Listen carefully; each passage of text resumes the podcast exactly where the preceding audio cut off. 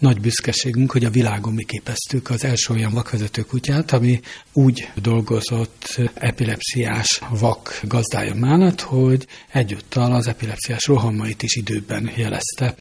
Kedves hallgatóink! A Baráthegyi Vakvezető Kutyaiskola Alapítvány kölyökkoruktól szakértelemmel és nagy-nagy szeretettel képzi a felkészült négylábú segítőtársakat, amelyeket ráadásul ingyen juttat el a látássérült emberekhez – azokhoz, akik kérik, és akik meg is becsülik a négylábú barátot. Az alapítvány emellett oktató és felvilágosító tevékenységet is végez, hiszen nem mindegy, hogy hogyan szólítjuk meg, és hogy hogyan segítünk a látássérült embereknek.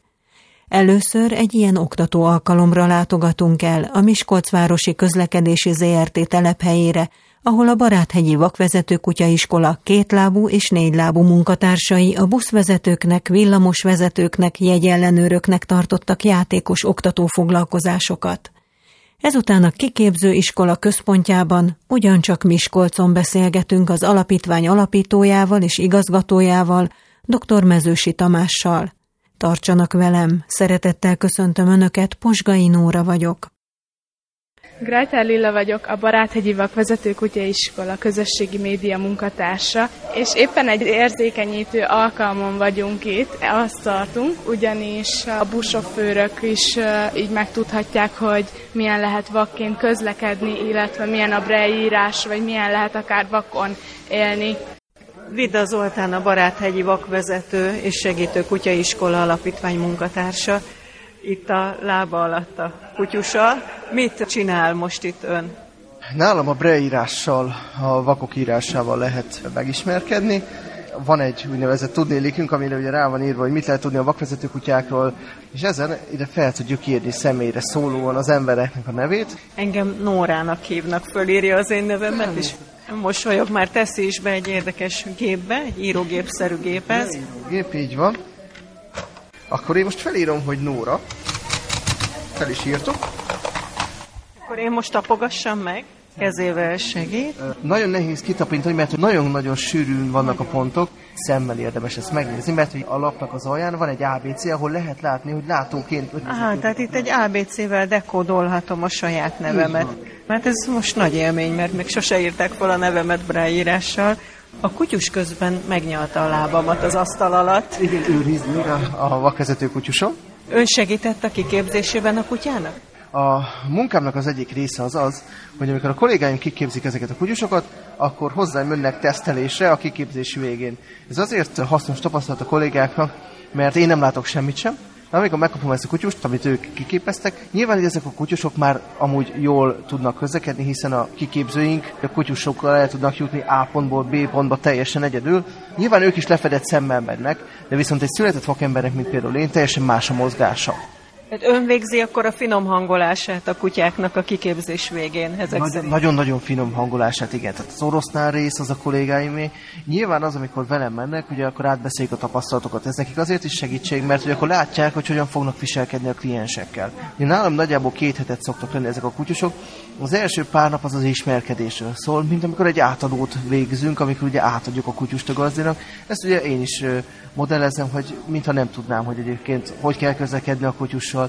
Tehát az elején tényleg csak arról szól az egész, gyakoroljuk a hámfeladást, egyszerű feladatokat csinálunk, és a kutyus az alatt belerázódik, aztán néhány nap után pedig, hát ugye nyilván elkezdünk közlekedni, hogy ugye lássuk, hogy hogy működik, és ugye mivel a kutyus ezt egyszer már megtapasztalja velem, ezért aztán a tényleges átadókra, amikor gazihoz kerül, ezt már sokkal gyorsabban tud ehhez már alkalmazkodni. Mit jelent önnek az, hogy kutyája van? Egy munkaeszköz, segítő eszköz, vagy azért társ házi kedvenc? Nagyon-nagyon fontos. Én azt gondolom, hogy a, a kutyákra soha nem mint eszközként kell gondolni. Meg szokták kérdezni, mi a különbség a vakvezető kutya és a fehérbot között, én mindig azt szoktam mondani, a legesleges legnagyobb különbség az az, hogy a fehérbotot az ember berakja a sarokba, és azt ott hagyja. A vakvezető kutya, hogyha hazamegyünk is, akkor utána lemegyek vele este sétálni, futni, mármint csak ő fut, én csak dobálom neki a labdát, játszunk, megsimogatom. Ő egy társ igazából, egy, egy olyan társ, akire mindig számíthat az ember. Úgyhogy a vakvezető kutya egy borzasztó szabadságot ad.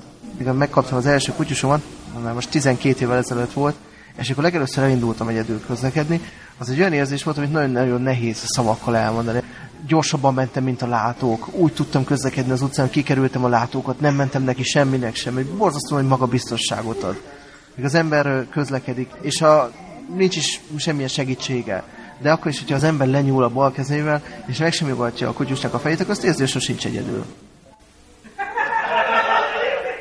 Látóvezető technika az, amit most megmutatunk és kipróbálunk, hogy hogyan tud egy látóember segíteni egy látássérültnek egy közlekedési szituációban. Fehér bottal közlekednek itt, és hogy hogyan tud átmenni az úton, ugye? Igen, de hogyha valaki valkovezető kutyával közlekedik, akkor is tudunk neki segíteni. Kivel beszélt? Én Vida Csontos Adrián vagyok, az önkéntes koordinátor az alapítványnál. Bocsánat, önt is hogy szólítsam meg. A nevét szabad? Kovács Ejmi Szabó Mónika. Ön egy ellenőr, és ön volt az, aki kipróbálta azt, hogy ha látássérült, ha vak lenne, akkor most letakarták a szemét, akkor milyen bottal közlekedni, hogyan érezte magát ebben a helyzetben? Kiszolgáltatottan. És hogyan szólította meg a kolléganő? Próbált önnek segíteni? Meg volt ezzel elégedve? Itt nagyokat kacagtak közben? Még ezt tanulnunk kell. Tehát azt gondolna az ember, hogy oda megyek és segítek, holott lehet, hogy nem, tudok, nem segítek, hanem ártok. Megérkezett ide egy fiatal kutyus, őt hogy hívják? Mariscsák István vagyok, nyugdíjas kölyöknevelő. Őt Baráthegyi Aszúnak hívják, a törzskönyvben ez van, persze senki nem használja Baráthegyit. Nekem praktikus, mert megkülönböztethető így a tokaitól, és még csak két csillagos. Mit jelent az, hogy kölyöknevelő? Egy évre az alapítvány nevelőköz adja a kiskutyusokat, az alatt ugyanis még eléggé élénkek és kevésbé fegyelmezhetők, és a kiképzést nincs értelme elkezdeni egy éves kor alatt. És az alatt, az idő alatt jó, ha jó gazdája van. Egyszerűen önnek az a dolga, hogy szeretgesse, kényeztesse, vagy pedig azért már érzékenyíti idézőjelben azokra a feladatokra, amiket majd tudnia kell? Jó, mondta, szeretgetni kell, de okosan, következetesen. Nekem könnyű dolgom van, mert korábban gyereknevelő voltam, most kölyöknevelő lettem, és Ugyanez a következetesség a kutyánál is meg kell, hogy jelenjen. Ugyanakkor viszont a legeslegfontosabb feladatunk az az, hogy boldog kutya legyen. Látszik, hogy boldog kutya csóválja a farkát, és egyfolytában mindenkihez oda megy. Még a fajtáját nem mondtuk. Labrador Retriever. Tudtam, most született egy alom 10 kiskutyával, az is Labrador, és előtte egy hónappal egy másik alom 9 kiskutyával. Azt hiszem, hogy van még talán egy német juhász az állományban. Azt mondta, hogy gyerekek nevelésével foglalkozott, katolikus iskola igazgató volt nyugdíja előtt. Önnek mit ad ez, hogy itt segít ebben a munkában? Hát egyrészt voltak látássérült vak tanítványaim három is, tehát volt tapasztalatom, hogy milyen az ő világuk. Egyébként is szeretek segíteni. Nem a háláért, nagyon sokszor ki se fejezik a hálájukat, ha érzik sem az emberek, de elég azt tudni. Mert tényleg nagyon jó érzés, amikor az ember látja, hogy ez a kiskutyus fejlődik, és hogy egyre inkább alkalmassá válik arra, hogy kiképezzék, és hogy ez a kutyus valakinek majd óriási segítséget fog jelenteni az életében. Tehát ami egy látássérült embernek a fehérbotos világához képest a kutya jelent, az, az egy minőségi ugrás. Ismét Lillához fordulok, itt a buszos állomáson vagyunk. Mi történik itt most? Itt a kinti állomáson jelenleg azt láthatjuk, ahogy a buszsofőröket, illetve a jegyellenőröket érzékenyítjük olyan szempontból, hogy hogyan száll fel egy látássérült a buszra, hogyan lehet neki segíteni, illetve ők is megtapasztalhatják úgymond a saját bőrükön, hogy milyen vakvezető kutyával felszállni. Ki az, aki kipróbálna áldozatként? No, Robi, nyugodtan mondd a kutyádnak, hogy ajtóhoz szálljunk fel, mindegyik az majd meglátod. Ön volt most az a vállalkozó szellemű alany, aki fölvette a szemtakarót a szemére, és kipróbálta, hogy milyen a kutyával föl leszállni a buszra. Igen, Körmendi Robert vagyok, de még az életénél vagyok villamosvető. Hát ez a tapasztalás az tényleg különleges volt, de nagyon ügyes volt a kutya, nagyon sokat segített, tényleg lehetett érezni, merre kell fordulni, miután már tudtam, hogy mit kell figyelni, mikor áll meg az ajtóba, hogy az hogyan jelzi, a kinyújtózkodik, hogy megáll két lába fent, két lába az úttesten. Utána igazából már annyira nem is volt nehéz az a része. És utána helyre is segítette a kutya. Így van. Ott a szűk rész az nem volt olyan kellemes. Ezt nem gondoltam volna, hogy ennyire sokat tud segíteni. Villamosvezetőként hogyan tudja majd hasznosítani ezeket az ismereteket, amiket itt kapott? Hát napi szinten találkozunk ugye mozgás és látássérült emberekkel, látjuk őket, hogy hogyan mozognak, de így, így, hogy éreztem is a saját bőrömön, így azért érezhető, hogy mennyire sok segítségre van szükségük, tehát ez erősíti bennem ezt. Itt állunk egy másik kutyussal, és egy másik nagyon kedves munkatársal a buszok mellett. Királyné Barkó Célmese vagyok, vakvezető kutya kiképző. És a kutyus kicsoda? Ő unikum. Hogyan kezdődik egy kutyának a kiképzése? A nem szó szerinti kiképzése az már a kölyökkorba elindul, ezt mi kölyöknevelésnek nevezzük, van egy kölyöknevelő koordinátorunk, amikor egy kiskutyus betölti az egy-másfél éves kort, akkor átesik a kötelező egészségügyi szűréseken, ez csípő könyökszűrés jelent, illetve szemszűrésen is, valamint a jogszabály szerint ugye ivartalanításra kerül mindegyik kutyus, kivételt képeznek ugye a tenyészkutyáink.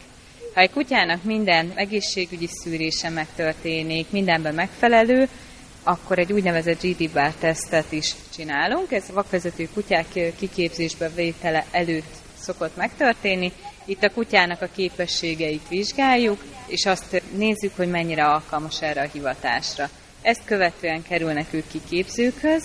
A kiképzőknél minden egyes kutyus a kiképző saját otthonába él, ami azt jelenti, hogy gyakorlatilag a képzési idejét, azt a 6-8 hónapot, azt a kiképző családjába tölti el. Egyszerre két-három kutyus van képzésbe, illetve a legtöbb kiképzőnek van saját kutyája még, illetve cicája is. Az is kiképző cica? Ilyen szempontból mondhatjuk, hogy az. A közömbösítés az ő feladata, tehát hogy a kutyus megtanuljon úgy cicával is együtt élni, hogy ne zsákmánynak nézze, hanem tényleg egy négylábú társnak, egy egy cimborának. Miben tud segíteni a kutya a vakembernek, látássérült embernek? Elsősorban a vakvezető kutya ugye a közlekedésben nyújtja a legnagyobb segítséget, és az is nagyon fontos dolog, hogy egy vakember egy olyan társat kap a kutya személyébe, aki elfogadja őt minden jó és rossz tulajdonságával együtt, aki bármikor ott van, akire mindig számíthat.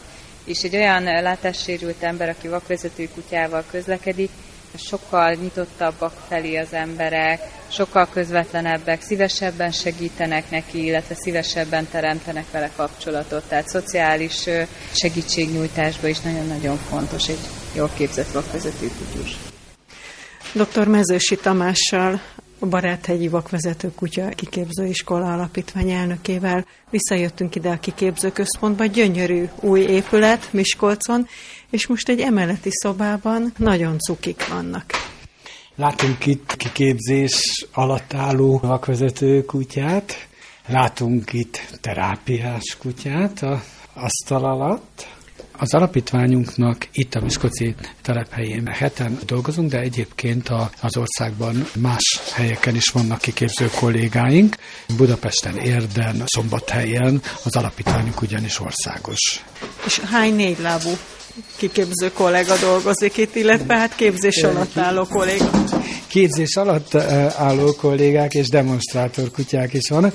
Jó hangosak itt a körmükkel, kopognak, rohangálnak. Megvárjuk, amíg kimennek, mert borzasztó boldogan rohangálnak. Szóval a stábhoz ebben a pillanatban 13 kiképzés alatt álló kutya tartozik, három demonstrátor kutyánk van, két terápiás kutyánk, aki most a stábban dolgozik. Szóval a négy lábok azok fontos részei a alapítványnak. Hova megyünk most? Ez a szoba a pszichológusunknak a e, szobája, aki maga is egy látássérült ember és vakvezető kutyával közlekedik. Ez az épület, ez két alapítványnak a közös otthon, az Észak-Magyarországi Látássérült Rehabilitációs Központ és a Baráti Vakvezető Kutyaiskola kollégái dolgoznak itt e, szoros együttműködésben. Ez a helység, ahol most vagyunk, ez a tankonyha, a legalapvetőbb dolgoknak a megtanulása kezdődik itt, hogy hogy tölthetünk magunknak vakon egy pohár vizet, vagy hogy kenhetünk meg egy vajas kenyeret. Aztán utána, amikor valaki egyre többet és több bátorsággal kezd el maga körül tevékenykedni a egyre több megszerzett képességével, akkor a nagymama egyszer csak elszánja magát, hogy újra palacsintát szeretne sütni a unokáinak, és akkor meg lehet azt is tanulni látássérülten, vagy akár vakon is. Leérkeztünk egy aulába, egy látásvizsgálónak nevezett munkaterembe érkeztünk. Magyarországon mint egy 40 ezer súlyosan látássérült ember él, és körülük körülbelül 10 ezeren, akik teljesen vakok. Tehát nagyobb számban vannak azok, akiknek súlyos látássérülésük van, de emellett a látásuknak van egy használható része, ami egy óriási nagy kincs, amit meg kell tanulni használni. Az itt dolgozó kollégák abban segítenek a látássérült tévált embernek, hogy megtanulja a létező látását használni, különböző segédeszközökkel, nagyítókkal, akár távcsővel, számítógépes eszközökkel, szóval csupa modern eszköz, nagy küzdelem megtanulni ezeket az eszközöket, de megéri, mert az önállóság az mindennél fontosabb. Azt mondta az imént, hogy 40 ezer látássérült ember él Magyarországon, ebből 10 ezer teljesen vak ember. Hánynak van kutyája? Ha jól emlékszem a jelenlegi számra, akkor 213-nak. Visszajöttünk a földszinti aulába, nagyon szép, tágas, világos ovális szoba. Itt mi történik? Hát ez nagyon könnyen átrendezhető többféle feladatra, klubfoglalkozások, képzések, oktatások, akár a kollégáknak a mitingje is gyakran így zajlik. Mutatok még egy érdekes posztert. Egy poszter előtt állunk, amelyik a Barátai Vaköző Kutyaiskolának az egyik eredményét mutatja be. Nagy büszkeségünk, hogy a világon mi képeztük az első olyan vakvezető kutyát, ami úgy dolgozott epilepsziás vak gazdája mellett, hogy egyúttal az epilepsziás rohamait is időben jelezte.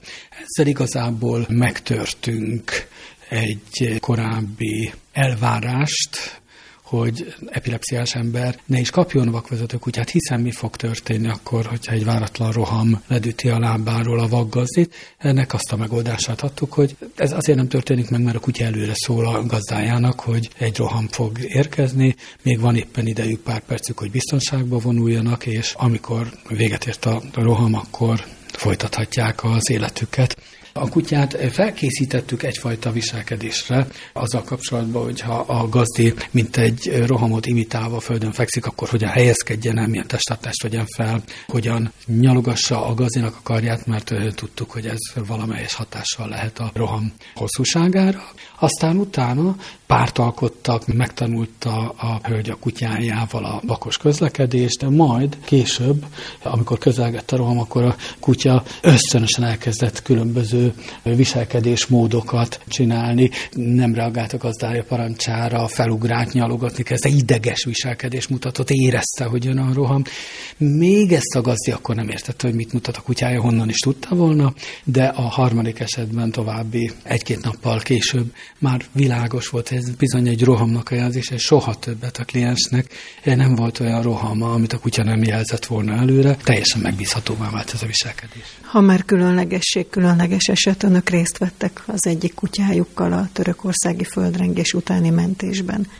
Igen, az alapítványunk vakvezetőkutyákkal foglalkozik, de a története az igazából mentőkutyákhoz kapcsolódik. Néhány mentőkutyás szakember kezdte el ezt az alapítványt megalkotni még a 2000-es éveknek a közepén, és mind a mai napig vannak kollégáim, akik aktív mentőkutyások, magam is mentőkutyázom mind a mai napig.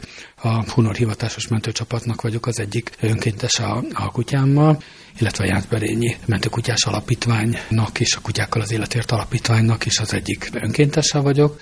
Amikor kezdődött a törökországi eseménysorozat, akkor én az első földrengést követően néhány perccel már ijesztást kaptam, és délben már indultam Törökországba.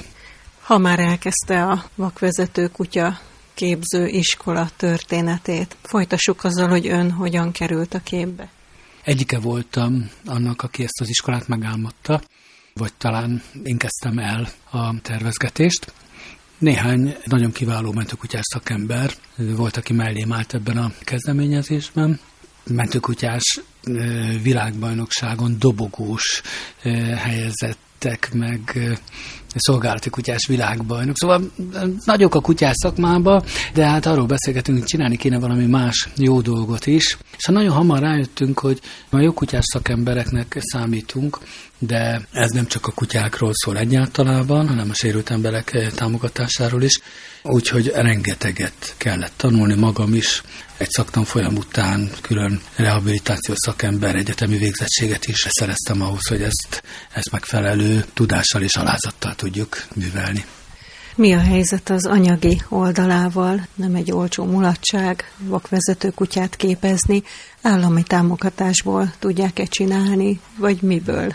Hát valóban ez egy nagyon nagy költségekkel járó tevékenység, Ráadásul az összes szolgáltatás az alapítványnak ingyenes, aminek egyszer az okkal jelenleg is a úgynevezett vaksegély például 26.500 forint Magyarországon, tehát hogy aki ilyen szintű ellátásra szorul, az nyilván nem fog tudni százezreket vagy milliókat fizetni a alapítvány szolgáltatásaért, nem is fog semennyit fizetni, minden szolgáltatásunk térítésmentes. Még a kutyák is? Minden szolgáltatásunk térítésmentes, beleértve, tehát a kutyákat is ingyenesen adjuk át, a látássérült emberekkel is térítésmentesen foglalkozunk, az élethosszig tartó végig kísérése is egy-egy vakvezető kutya a pályafutásának is, a kiképző kollégák látogatásai adott esetben a drágább orvosi kezeléseknek a finanszírozása mind-mind az alapítvány szolgáltatása. És akkor miből? Szerencsére egyre több kisember áll mellénk ez a igazi magyarázat. Van néhány cég is, aki valamilyen mértékű segítséget nyújt a tevékenységünkhöz, de igazából a fő támaszunk az, hogy mintegy 30 ezer kis támogatónk van, aki évente egyszer-kétszer és egyenként cseki összeggel, mondjuk 2000 forinttal, de részt vesz az alapítvány munkájában. Sok adományozójuk van, ahogy mondta, de akkor ezért tenni is kell nyilván, hogy megismerjék önöket. Igen, az alapítványunknak a küldetése nem csupán a látássérült emberek közvetlen segítése, hanem van egy közvetett feladatunk is, a társadalmi szemléletformálás. Rendkívül, rendkívül fontos dologról beszélünk, nehéz is először felmérni a súlyát. De Magyarországon a látássérült embereknek a hetes százaléka aktív dolgozik vagy tanul. Ez valami borzasztó szám, és nem arról van szó, hogy látássérülten ne lehetne aktív életet élni, ne lehetne tanulni, ne lehetne dolgozni, hanem leginkább a befogadó közeg, a épek társadalma felelős, vagy legalábbis, ha megértőbben akarok fogalmazni, akkor felkészületlen arra, hogy befogadja a sérült, például a látássérült kollégákat, iskolatársakat, családtagokat. Micsoda borzasztó gondolat, gondoljanak bele a kedves hallgatók, hogy beállít fiúk, lányok, unokájuk, hogy bemutatja az új párját, és az új párja vak. No, ez hogy esett? Hát nagyon-nagyon sokan úgy éreznék, hogy jaj, csak azt ne. Nem vagyunk könnyen felkészülve arra, hogy egy látássérült ember teljes életet élhet. Nekünk pedig az a küldetésünk, a feladatunk, hogy megmutassuk, hogy jaj, dehogy nem. A látássérülés az egy érzékszervi fogyatékosság, az nem egy emberi minőség, attól nem vagyunk se jobbak, se rosszabbak. A látássérülten igenis lehet teljes életet élni, igenis lehet a kollégánk, az nagyon-nagyon értékes látássérültként találkoztunk az előbb a riportban, és azt hiszem Zolival, aki egyéb feladatai mellett az alapítványnak, az autóinak, a műszaki karbantartásának a koordinátora és a autók vásárlását vagy eladását ő maga intézi, a kötelező szervizeket és minden egyebet, mert hogy rendkívül vonzódik az autókhoz és a műszaki kérdésekhez, egyébként soha nem látott. No, és hogy valahogy a végére érjek, mivel mi azzal foglalkozunk, hogy szeretnénk minél több embernek megmutatni, hogy a látássérülés az egy akadály, amivel együtt lehet élni, amin túl lehet lendülni, ezért elmegyünk iskolákba, elmegyünk munkahelyekbe, hírleveleket juttatunk el, rengeteg címre online és papíralapú hírleveleket, és lehetőséget adunk arra, hogyha valaki úgy érzi, hogy ez a küldetés neki is tetszik, akkor csatlakozzon hozzánk. És úgy tűnik, hogy egyre többen csatlakoznak. Együtt azért sokat tudunk változtatni. Kedves hallgatóink, a Baráthegyi Vakvezető Kutyaiskola alapítvány munkájával ismerkedtünk Miskolcon. Bolyás János és Bixa Levente hangmester, valamint Mári Szabó Eszter zenei szerkesztő nevében is köszöni megtisztelő figyelmüket a szerkesztőriporter Posgai Nóra.